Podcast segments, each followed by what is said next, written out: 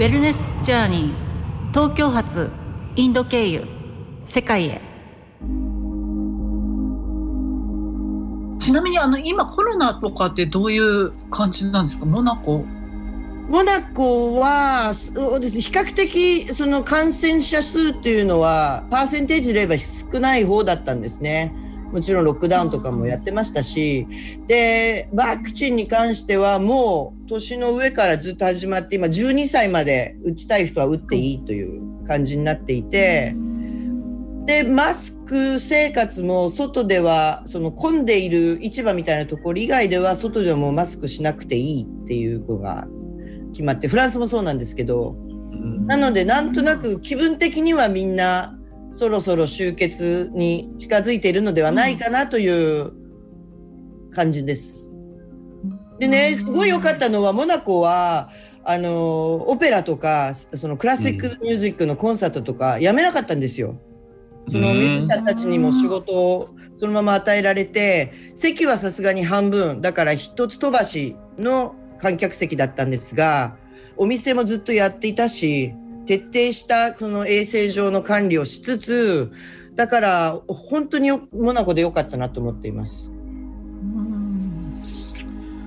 ジュンジュンさんね、あの、ニースの空港があるんですよ。まあ、ロンドンから近いんですけど、まあ、何時間か覚えてない。でね、ニースの空港、うん、1時間ちょっと。ニースの空港からですね、ご招待しますけど、あの、ヘリコプターでモナコに行くんですよ。ええ え、それはもう最高ですよ。ヘリで6分。ヘリの、6分。え、す通常のルートなんですか？まあなく、てで、あの、電車でも行けるし、電車でも行ける車でもい、車でも行けるし、歩きでも行けるし、けど、あの、ジュンジュンさん、あの、ヘリコプターで行きましょじゃあぜひ行きましょう。今いい年。あの、行きましょう、ほんと行きましょう。あのね、ほんと最高なんですよ、モナコ。なんか、あへのね、なんか、ルクセンブルグもそうだと思う。んです僕、ルクセンブルグ行ったことないんですけど、モナコは何度行ってもね、なんか本当に魅力的な人と、ま、まあ街と、その食、それとその開けた感じ、まあう海があってねうん、山があってっていう感じでね。そう、気がいいと思う。私なんだいいねうんいいね確かに。あの、ハワイの島行って、あしつい地面つけた途端に、ああ、気がいいっていうのはハワイも感じる方多いと思うんですけど、うんちょっと似てると思う。モナコは気がすごくいいと思いますよ。うん。そういうのを信じてる人は、うん。感じていらし、感じてくださると思います。いや、いいですよ。自然もたくさんあるし、そうね。でもうん、褒めていただいて嬉しいです。いやいやいやいや。でね、まあ、こうやって素敵なお話をこのリスナーさんにも提供できる中で、まあ、今ちょっと環境の話もちょっと最後にちょっと聞きたいなと思ってるんですけど、まあ、毎回ですね、ゲストに対して、まあ、その環境問題、まあ、結構今言われてると思うんですクライメットチェンジとかいろんなこと言われてるんですけど、まあ、はいクライメットチェンジとか大きなそういうあれがあると思うんですけど、環境問題というか、環境について、えー、のりこさんのちょっと考えをちょっと皆様にちょっとシェアしていただければなと思っています。まずモナコ広告の観点から言うと、うちの今、アルベール2世大公は、環境問題に対してとても力を入れていらっしゃって、国連でもスピーチをするぐらい、特に海の海洋関係のチャリティーから含めて、そそういったスピーチを世界中にして、海をきれいにしていこうというのに力を入れています。で、モナコもその国を挙げて、まあ、電気自動車の数も増やしていて、電気自動車だったら駐車場いらあの駐車料金いらなかったりとか、電気もどこでもプラグができるようにいろんな設備も整えていたりとか、そういった意味では世界的な褒められるようなことはモナコ広告はたくさんしているので、その部分では嬉しいなと思います。で、個人的に言うと、本当は子供の時も、こう、ゴミの捨て方とか気をつけてたりとか、かといって本当にみんなゴミちゃんと処理してくれてるのかなって、どこまで信用していいのかなっていうところもあるし、もちろんですよ。韓国自分たちの毎日の生活は気をつけなきゃいけないんだけどちょっと政治的に使われすぎかなとか、まあ、今のところどんな企業でもそこをちゃんとしないとダメだよねっていうプレッシャーみたいな方が多すぎてこうしてればいいだろうと思ってるけどえそれ本当かなっていうところがちょっとつっつきようが実はあって、あんまり公共の場所で言っちゃいけないような話なのでこれぐらいにしときますけどこれがいいって言われてるからみんな飛びついてたくさんのお金が動いてるんだけど実際本当にいいのかなと。えじゃあななんでいつまでたってもこのゴミは消えないの？海のゴミはなんで消えないの？って。で別に私たちが捨ててるゴミを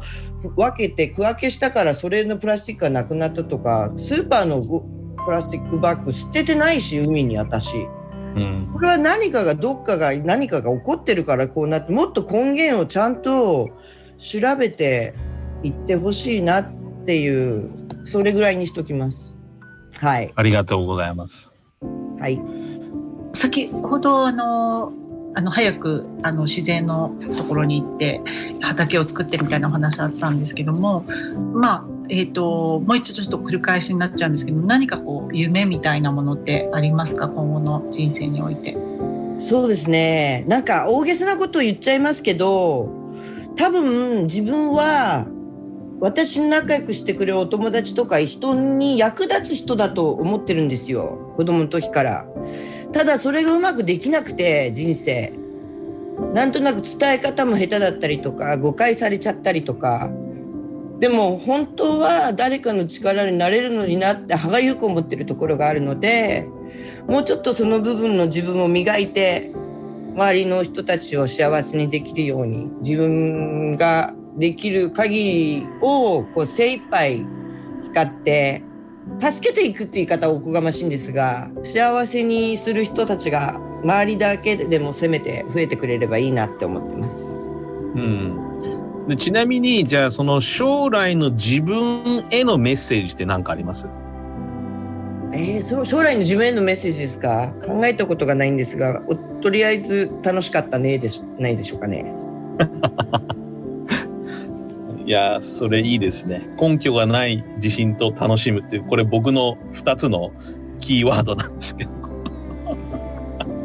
あぴったりじゃないですかやっぱり。いやいやありがとうございねます。まあ、これねいつも聞くんですけどいやーハリーさんジュンジュンさんこれなんで聞いてくれなかったの？っていう何か質問があれば、えーその質問を聞いていただいて自分で答えていただければなっていう、えーっとちょっと無茶ぶりの話なんですけどいや私こんなこと話したかったのにとかもうもうでも十分だったら全然 OK なんですけどあのなんかこれ聞いてくれればよかったのにっていう質問とそれに対して答えあれば教えていただければませんでしょうか？あ別にそれと言ってあったわけじゃないんですけど今考えてますが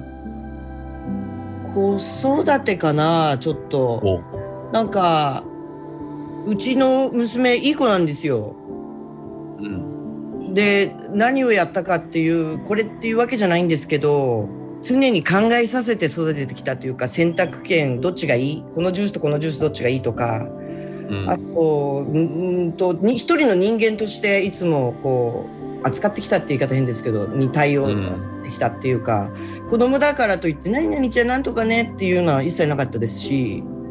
子供は赤ちゃん言葉も使わないしなんだろうそれ自分もちょっと気づきいろいろまとめたいなと思ったこともあったので子育て聞かれたからって答えが今あるわけじゃないんですけどハリーさんにだったら聞いてもらいたかったなと思いました。あ答え方あが、のーいや、いいと思って、僕も実はね、あのー時々、その娘さんのね、あのー話を多分インスタかどっかで、あの、お見かけして、なんかぜひお会いしたいなっていうふうには、やっぱ僕やっぱ思うんですよ。親って子があるので、まあ、これ当たり前の話なんですけど、うん。でやっぱそうそういうでまあそのなんとかユニークなこのモナコでね育って国際的にプラスのりこさんのそのライフフィロソフィーのもとで育ったあの娘さんはぜひお会いしたいなと実は思っててであのその話はあのゆっくり食事してししながらお話を聞こうと思ったのでまあちょっとそこら辺はそうですねあのどういうふうに育ててきたっていうのも今話を聞いてるとすごく納得いきますしあのなんかそういうのにもちょっといろんなヒントがあるんじゃないかなと思っておりますのでまたちょっとゆっくり今度は続きはモナコでと いうことでですね、ぜひ。あの、ジュンジュンさんとご一緒させていただいてですね、そうそう。あと、あとね、ジュンジュンさんね、サウナが好きらしいんですよ。僕、あの、あー噂に聞いたんですけど。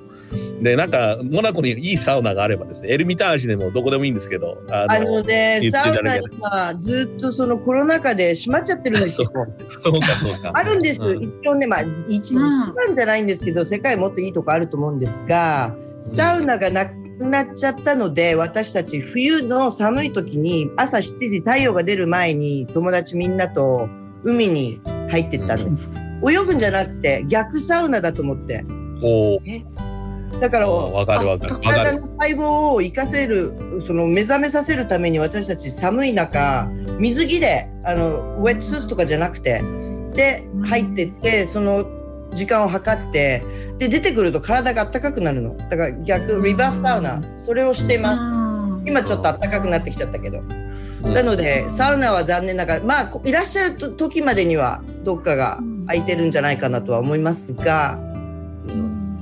あでも分かります。あの私もサウナが好きなのはその、最後にその水風呂に入るっていうか水をこう浴びるっていう儀式のために、こううん。サウナを我慢するっていう感じなんですね。そうなんだ。それが整うっていうの？整いましたってそれのことですか？整える。整う、うん、そうですね。本当整うって感じで体がこうクククククってこう水に入ってると戻ってくる。骨と筋肉がキュキュキュキュって締まってくるのを感じるんですよね。うん。ああれがめちゃくちゃ気持ちよくて、はい、やってます。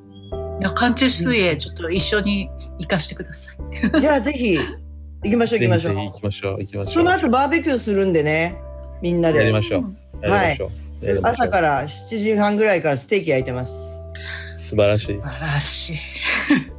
でもね、純子さん、やっぱ、このポッドキャスト、このね、コロナの中、去年一緒に考えてなんかできないか一緒にということで、これ、企画をして、多分、ご自身は多分9人目のゲストで、